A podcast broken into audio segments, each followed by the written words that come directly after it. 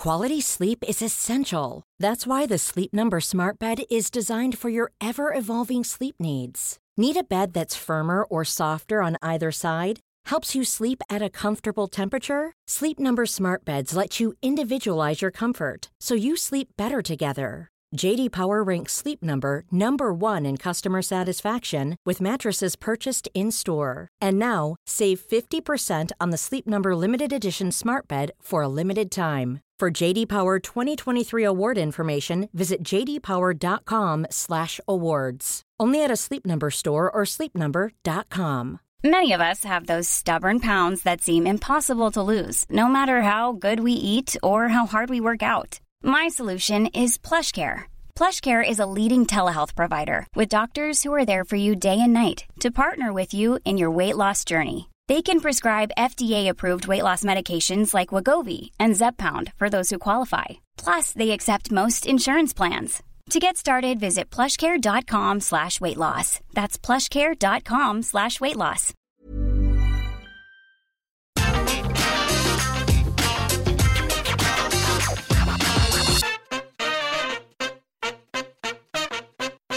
Hello and welcome to the AEW Rampage review. I'm Michael Sidgwick, joined by fellow Dudley boy Michael Hamflett to discuss everything that happened on Friday's show. But before we get into it, if you're a fan of this sort of thing, make sure to subscribe to What Culture Wrestling on iTunes, Spotify, or wherever you get your podcasts from for daily wrestling podcasts, where, where we review AEW Rampage, AEW Dynamite, WWE Raw, SmackDown, NXT 2.0, pay per views, premium live events. We have wrestler interviews, roundtable discussions, and we host a roundup of the week complete with a bloody good quiz, of course, on wrestle culture. But Hamflett, Monday morning, Friday is long in the area view. Uh, what were your general thoughts on Rampage? Um, well, there were very, very general thoughts because I got to be honest, it was a bit of a raced watch today. I didn't have the time. I would have quite liked this weekend to watch it with certain very progressive wrestling shows taking Yeah. up much of my time. Um, on the surface level, and I'm looking forward to getting into the more granular side of things, polished, neat, tidy, good one hour. Um, justification of why one hour wrestling shows are probably the best of all of us, but still very little that leaves me chomping at the bit thinking, well, I've got to tune in next week's Rampage. There is nothing I don't think at this point they can do to shake the B show tag, even when an episode is objectively pretty decent. Yeah, no, I have to agree with that. The days of them doing Bryan Danielson versus Eddie Kingston, and mm. oh my god, it's a classic. It's if this was on a pay per view, people would be talking about it for years and years and years. That sort of stratospheric standard just isn't being hit anymore. Nine times out of ten, we are left with a really enjoyable, digestible seven point five out of week. That when it's done, you're like, oh, I really enjoyed that. That was a nice way to spend my Friday evening or Saturday morning, depending on which side of the pond you reside. There's more than two countries, but you know exactly what I mean. Um, so yeah, I was really happy with the main event in particular. Um, nice to see a guy who realistically I can't deal with clap crowds all that often. Yeah. my New Japan watching has tailed off, so it's nice to be reminded that you know what JY absolutely rules, and we'll get into that. But before we get into the main event, of course, let's go chronologically with the opener. It was Adam Cole versus Ten of the Dark Order. Uh, the story of the match essentially is that 10 is a huge guy who can who is capable of tossing Adam Cole around at will, but he's got an injured body part which um, Adam Cole targets relentlessly. Um, he takes away the wrapping from the knee, um, he cuts it down to size um, throughout before snapping off a German suplex. Adam Cole rebounds from that, starts picking away at that injury, and throughout the match, he just gradually cuts him down to size. Um, Ten does have one awesome fire up spot where he just throws a lariat right in Adam Cole's neck, and he bumps onto the other side of his neck. It looked absolutely great, but Ten is limited, powerful but limited.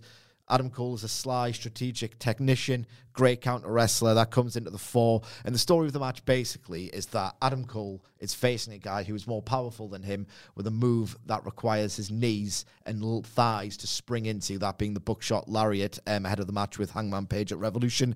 So I interpreted this match as no one really wants to see Adam Cole versus 10 realistically, but people want a sort of inkling of the story we're going to get at Revolution. And I was overjoyed to realize they are not going to do 40 minutes of NXT parody with shocked kick out faces and multiple near falls. We are going to get Adam Cole brilliantly deconstructing the legs of Hangman Page to prevent him from hitting the buckshot lariat. And I thought this match was a reasonable enough um, attempt to be able to tell that story, and that hence why 10 was selected as the opponent. I've been a little bit low on 10. I feel like in this promotion, especially, the fact that he's as green and as limited as he is gets completely exposed because it's just wall to wall brilliance across a, a, diverse array of styles. But I thought he did a commendable job here. That fire up spot that I talked about was tremendous. But this story was basically Adam Cole has got it in him to completely kneecap Hangman Page and prevent him from hitting the buckshot. Uh, what are your thoughts on the on the match?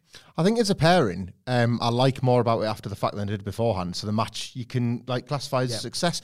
Ten, and I've thought this before, but I guess because he's not often profiled, uh, he's just not in your purview, I suppose. But 10 is an interesting um, member of the AW roster in the sense that, in much the same way Bryan Danielson came in and size didn't matter, or the fact that he didn't eat meat didn't matter, the fact that he was a great wrestler, a fantastic fighter, a purveyor of violence, all that sort of stuff made him what he was in this environment.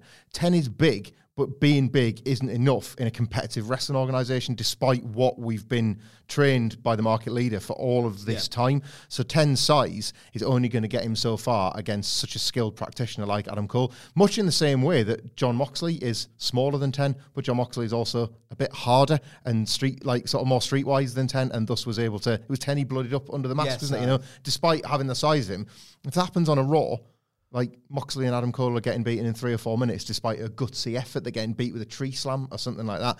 And I think that's a useful tool for AEW is to have a guy who's big as him. And yes, he's green, but he's got in he's got more than just the odd power spot to his game. But it's really helpful in getting a guy like Adam Cole ready for a title match because it's well, he's got everything. What can't he do? Like if he can chop down this tree, then he can definitely beat Hangman Page.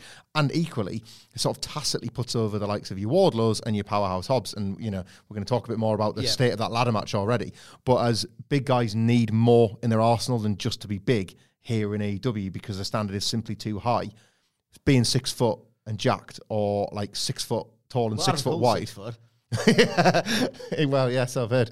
Like so, Zack Sabre Jr. It's wild, yeah. but like, um, yeah, being six foot tall and six foot wide, or being jacked is simply not enough. And I think they were sort of a, on a macro level. I think I enjoyed this more and saw the benefit of ten after that really shonky security beatdown thing on Wednesday. And again, like I know we try, we always get teased in uh, attacking the bad faith arguments when we do these AW reviews. But Adam Cole opens Rampage all the time. What does that tell you about the trust they have in Adam Cole to reheat a crowd that are knackered from Dynamite? Like this is a star in the place he needs to be, and not somebody doing bits with his mates, as seems to be this odd narrative now. Imagine like being happy at work. I know, like, it's just uh, absolutely incredible. But yeah. it's all completely in bad faith. I'll before we move on, I will put over ten selling. I think the visual of the knee brace helped enormously because we've seen guys wear knee braces before and it's massive brace because he's a massive man. yeah, it's like kind of synonymous with oh that guy's got absolutely broken knees. But I think Ten did a commendable job of actually selling um, this sort of deconstruction of the limb.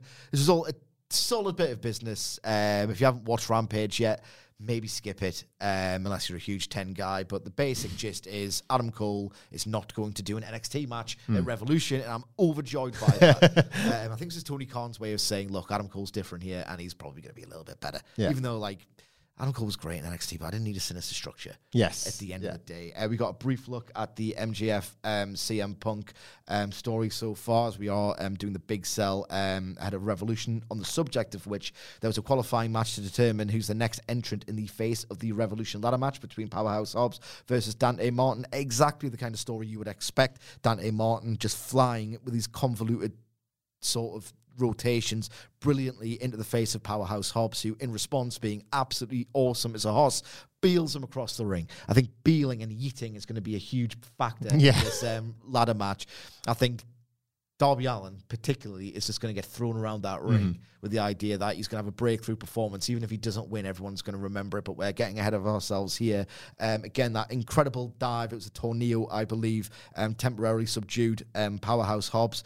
They worked certain sequences around the strength versus aerial um, dynamic that these two have.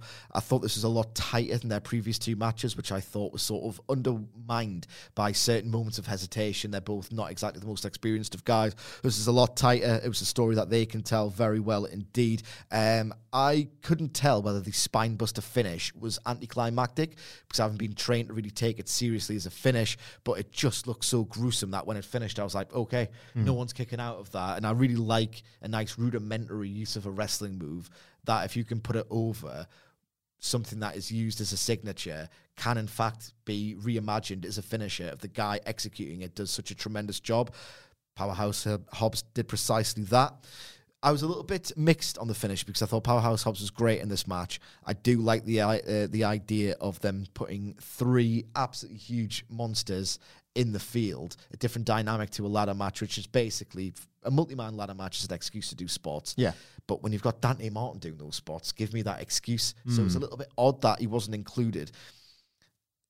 I understand that it's wrapped up in the ongoing Team Taz versus Dante Martin storyline, so I understand why he was put ongoing, match. or is it just going on? It's just like, going, yeah, yeah. there is that element as well. I personally would not have put Dante Martin in this spot if you were going to cruelly tease the idea of him doing absolutely spectacular jaw dropping stuff in a ladder match environment, but it's all redundant. He's not in it. What are your thoughts on the winner and the match? Um, in terms of the match, I would agree with you that I think it's the best I've seen from these two. It was. I, like you're kind of watching this, eh, like the presentation of this in terms of the Team Taz Dante Martin thing, and being like, "Why are you lying? Why are you trying to tell me that there's still somehow heat in this?" It's a nice booking of these two old rivals from this long-standing thing, but nobody cares about this anymore. That like the feud kind of ran out of juice without ever really having a proper payoff. If anything, this served as that. I love um, the I love the finish. I love the spinebuster win. AEW does this all the time. People win matches, and it almost feels like it. Uh, it's the air coming out of the balloon, but it's happens that one time for it to work 10 more times, either with the finishes or with near falls. Yep. As we talked about secondary moves being like perfectly viable finishes, a lot of wrestlers have a pinfall finish and a submission finish for such occasions, and the tap outs don't always resonate first time, but then it only takes one, and after the fact, you've got it and you can use it. So I really like that finish. I like to see it. I like the idea. Again, it's mac- it's bigger picture stuff, macro more than micro. You need to be reminded that a match can just end through a move being good enough and this is useful for that. Um, in terms of Martin not being in the match, I keep sniffing around the Darius Martin injury news updates, yeah. and I can't find them. And Wrestling Brain leads me to believe that that means he's getting good to go. And on the Dynamite uh, review last week, I made mention that I wonder if this triple threat is an intentional red herring and it's maybe not going to be Young Bucks and Red Dragon as simplistically as we believe.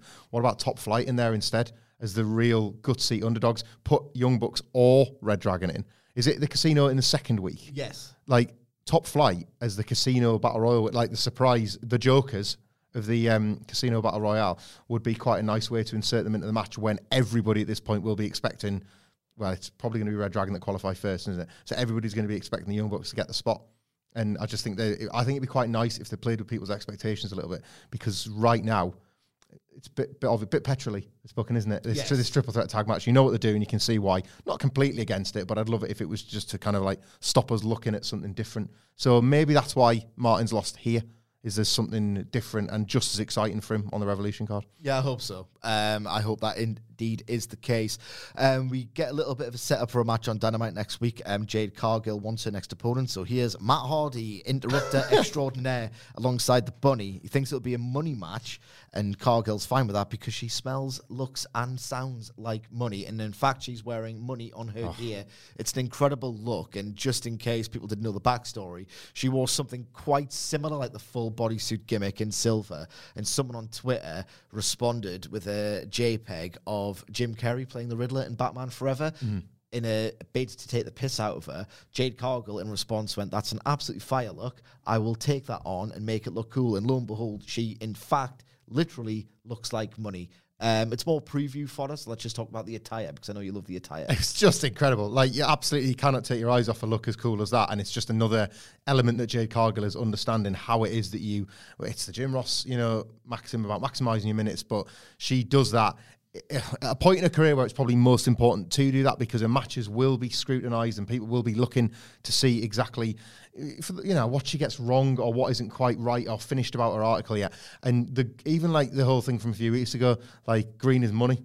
So she's even taken that criticism and just added it to this character. Yeah. it's a perfect um, stylistic choice. She's continues for me to be the perfect champion for this role as well because the TBS, like the TNT title, is going to allow open challenges. So Matt Hardy bringing the bunny on, they couldn't feel any less essential to all of this. But great because Jade's going to absolutely smash them on Dynamite. So that's like all Rampage whenever is it Wednesday's Dynamite? Wednesday's Wednesday, Dynamite, yeah. yeah. Like they've I wouldn't. Bunny's the real head of the table, so that should get a number.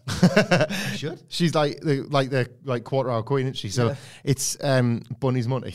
so I, I want to see it, if only for watching this Jade Cargill just dominate yet again. So it's not as far as like those weird interrupting impromptu builds go. It's far from the worst. Yeah, absolutely. Um, I still don't like interruptions, but when you're interrupting that person, you just sort of forget that there's been an interruption. You just look at a dollar bill just right in front of you. Is that because you were slightly sickened by every time they do a little tease that Matt Hardy's going weird again? Yeah. Because we all know where that's going. Oh, yes, actually, that's a good point because Matt Hardy, this is like such bollocks foreshadowing and hinting.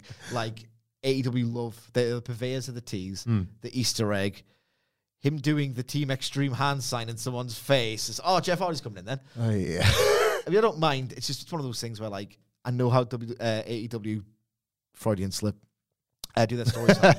We're going to get four months. Do we respect you or not? Find out in four months when we eventually do the friggin' match. I think Tony Khan's big surprise is uh, he's been on the phone to Lita. Maybe, So, like, yeah. of like when you finish with that, I, I think I need you for this. Yeah. I'm not sure how these are going to go down, but we're we're doing it whether I really want it or not. Lita doing a moonsault on Cutler. Yes, That would be awesome. we fixed it. Ready to pop the question? The jewelers at BlueNile.com have got sparkle down to a science with beautiful lab grown diamonds worthy of your most brilliant moments. Their lab grown diamonds are independently graded and guaranteed identical to natural diamonds, and they're ready to ship to your door. Go to BlueNile.com and use promo code LISTEN to get $50 off your purchase of $500 or more. That's code LISTEN at BlueNile.com for $50 off. BlueNile.com code LISTEN. There's never been a faster or easier way to start your weight loss journey than with PlushCare. PlushCare accepts most insurance plans and gives you online access to board-certified physicians who can prescribe FDA-approved weight loss medications like Wegovy and Zepbound for those who qualify. Take charge of your health and speak with a board-certified physician about a weight loss plan that's right for you. Get started today at plushcare.com slash weight loss. That's plushcare.com slash weight loss. plushcare.com slash weight loss.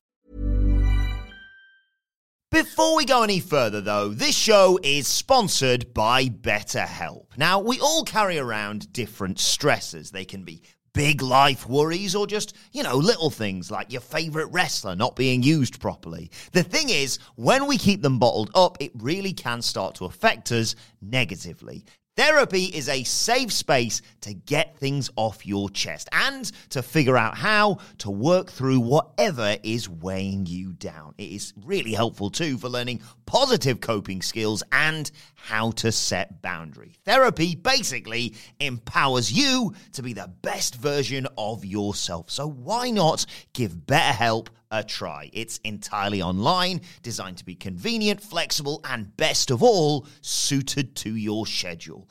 Get it off your chest with BetterHelp. Visit betterhelp.com slash whatculture today to get 10% off your first month. That's betterhelp, H-E-L-P dot com slash whatculture.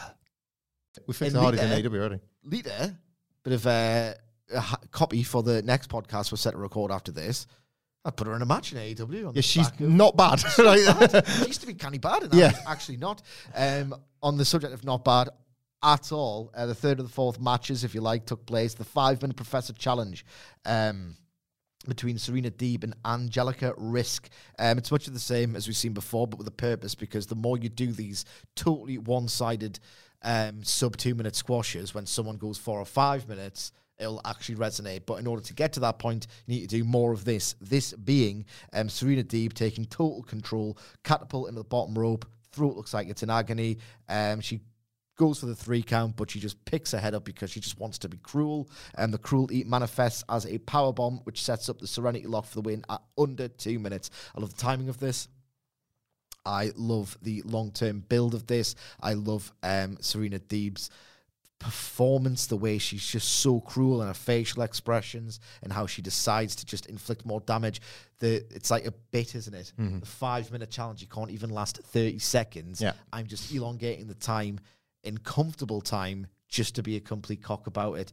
Um, yeah, nothing blew away. It's just all groundwork for the um, the finish, but it's all working very well for me. I wish he wasn't knobbing Marty Skill. What are your thoughts on Serena Deeb? Well, I agree with that sentiment definitely. I the um the I didn't think she'd end up being, and this is what only the second one of these.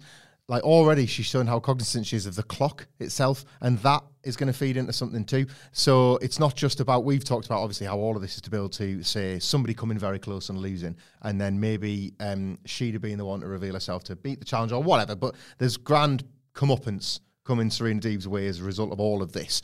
But already in the second week, she's looking at the situation and thinking, I've got ages and licking her lips. So, like, her using the clock as part of the story is going to be great for the week that she's first rattled or she's first panicked by somebody's attack. Somebody is going to run a bit of the clock down and then catch her with something or like put her in a hold and you're going to see Deeb's eyes flash to the screen where there's going to be three minutes left and she's trapped in a leg lock or something oh, I've got to deal with this that's just another added element of this these are going to be five just simply delightful minutes every week for as long as it goes I love this trope and they've given it to the perfect wrestler to pull it off as well it's um it was weeks ago when you made a point of well, sometimes they'll put a Jade Cargill match on. It'll go 60 seconds. They were like, there's your women's match. Yep, yep, nice yep. one. This is the way to do that, but do it in a way that is actually genuinely rewarding. It doesn't feel like you're gaming the system a little bit. It feels something different. Yeah, they were definitely gaming the system because their whole intention the entire time was we're going to strap up Jade Cargill, therefore we can give her as many wins as possible. We don't have to think of the permutations of how long this winning streak's going on or how long she'll be in the rankings. With the idea being, well, we're going to strap her up so we can mm. just have the token women's match last one minute and just get to the men, get Yeah. back to the bloody men. This is a much different. I would still.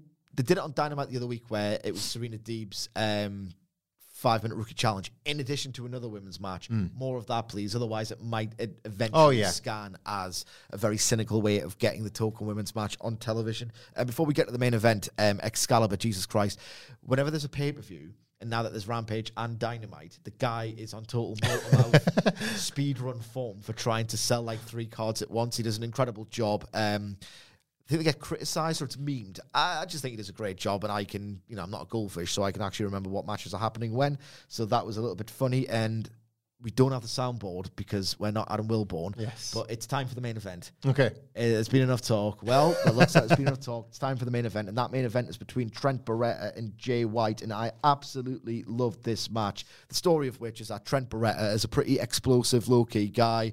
Um, who can do a lot of uh, damage in the ring, but Jay White, who's incredible at the counter. I love counters in professional wrestling. I feel like sometimes they can be a little bit too cute or too convoluted. The genius of Jay White, and I'm not using that word lightly, is that he's so perfectly in character with it. If you look at that horrible, weaselly little face, he can sell the fact that he's so crafty. Yeah. And the craft here and the defensive nous manifested um, with some wonderful counters. The one in the uh, the finish is going to get put over the most, but my favorite was the one that led us to the um, commercial break, where he just throws Trent over the top rope and onto the apron.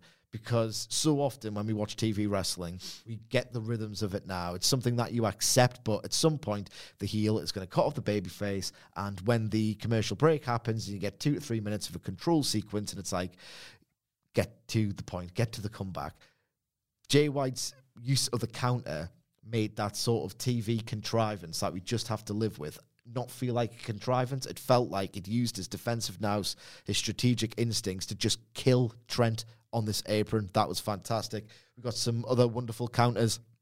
Again, it, you get the impression watching Jay White that he's a professional wrestler, a combat athlete who studies tape and actually watches his opponent. He's aware that Trent does a fire up when he's thrust into the barricade and comes back with a spear. So Jay White just knees him in the face in response to it. That was brilliant. Of course, um, there's some wonderful further counter exchanges leading up to the finish, which saw um, Trent attempt Strong Zero and in an absolutely exquisite counter. The sort of thing that makes the most sense when you analyze the guys' move sets respectively beforehand, but only they are capable of actually delivering it. And he reverses it into the Blade Runner for the one, two, three.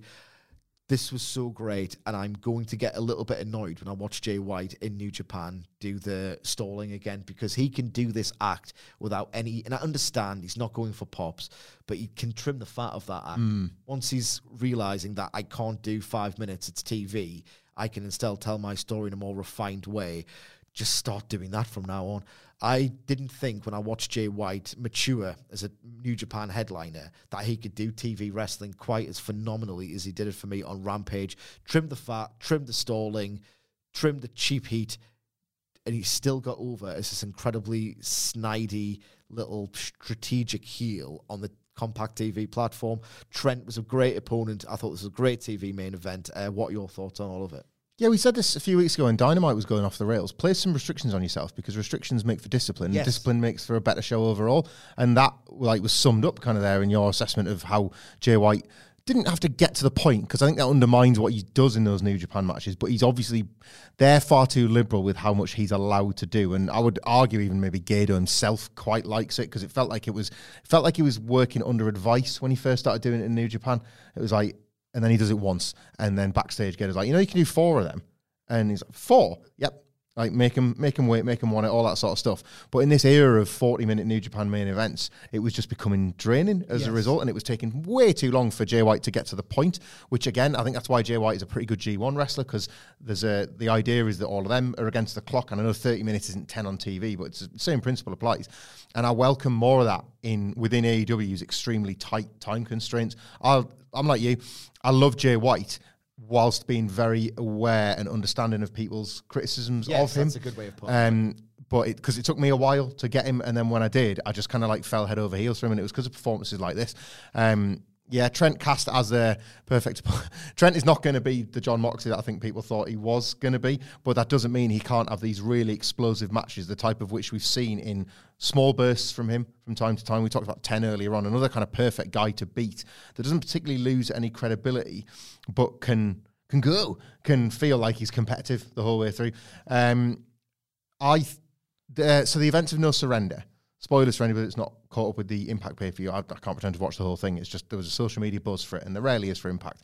For Jay White turning on um, Tama Tonga, theoretically kicking the Guerrillas of Destiny out of Bullet Club. This is a not insignificant development in terms of what Jay White does in AEW because the Young Bucks were quick on their bio to be like, I think they did the cry laugh emoji and said, We never liked GOD anyway, Yeah. or something like that. Tama Tonga um, is an original, is he not? Yeah. So this is not not big news within Bullet Club.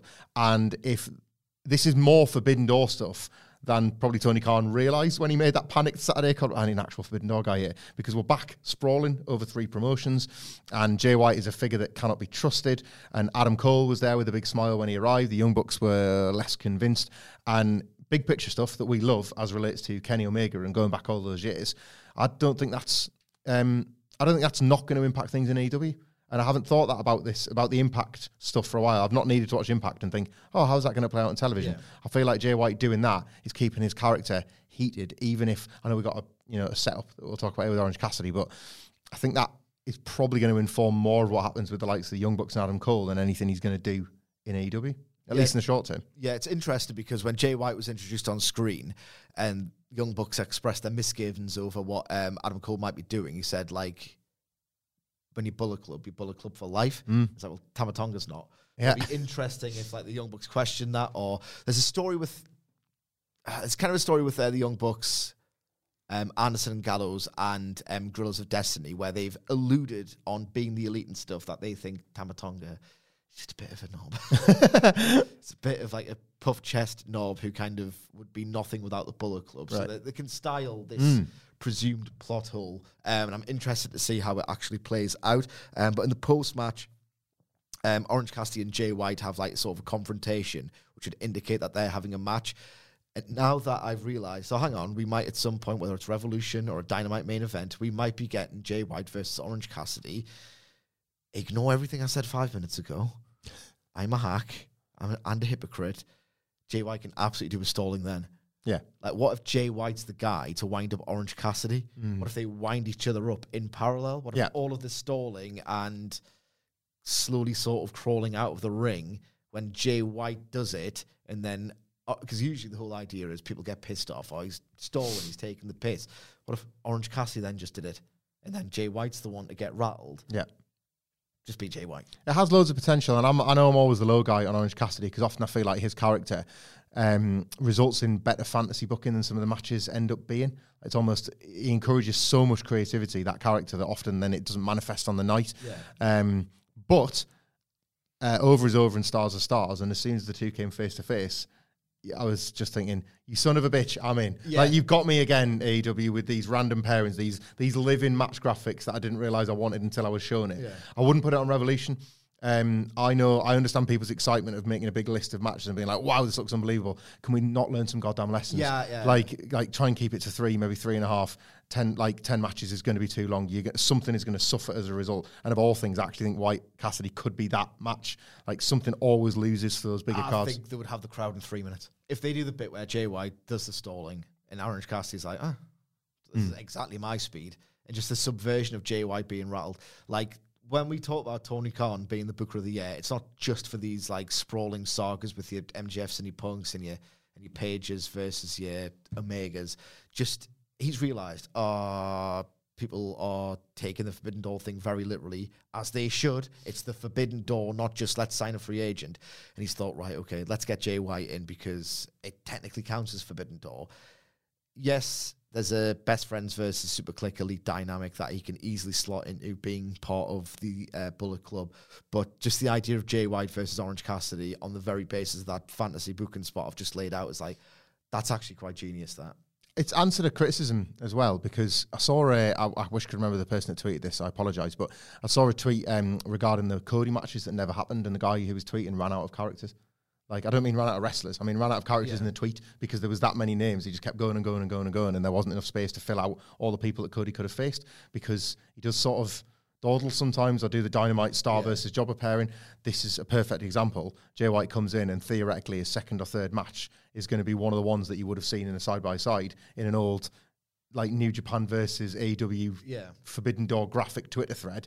Like this is what people want when they're asking for you got loads of stars now. Start putting them against each other rather than keeping them in like in little separate uh, undefeated streaks all the time. So I was pleased to see this, if nothing else. Yeah, absolutely, absolutely. Um, just on that Cody thing, I understand that yes, he left so much money on the table, and maybe it does hint towards the fact that AEW could sort of not completely change, but just get on with it a little Yeah. bit with its booking. But Cody put the right people over, Yeah. and he picked his spots, and he beat people to then get the the heat back to then put over the other people. So I do think he put over in MJF, Darby Allin, Sammy Guevara more productive long term results with genuine consequences rather than just having a dream match with Hangman Page. But then that what's going to happen is that three weeks after Revolution, when I see a certain Dynamite card, I'm going to think, get to the goddamn point. Yeah. Because you're taking the absolute piss. But that was the Rampage review. Yet another really easy, hot 7.5 out of 10.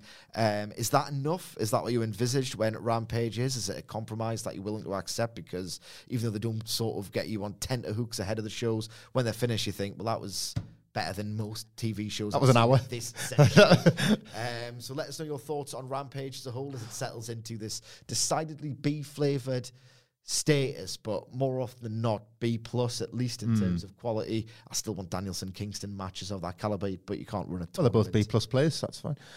Jesus Christ. On that note, we will end this podcast. Um, you can follow us all at WhatCulture WWE on Twitter to let us know those thoughts. Uh, whilst you're there, you can follow Michael Hamflett at. Michael Hamflett. You can follow me at M Sidgwick. Once again, you can follow us all at WhatCulture WWE. Do not forget to subscribe to WhatCulture Wrestling wherever you get your podcast from, iTunes, Spotify, or wherever. And until then, we will see you soon. Planning for your next trip? Elevate your travel style with Quince. Quince has all the jet setting essentials you'll want for your next getaway, like European linen, premium luggage options, buttery soft Italian leather bags, and so much more. And is all priced at 50 to 80% less than similar brands. Plus, Quince only works with factories that use safe and ethical manufacturing practices. Pack your bags with high-quality essentials you'll be wearing for vacations to come with Quince. Go to quince.com slash pack for free shipping and 365-day returns.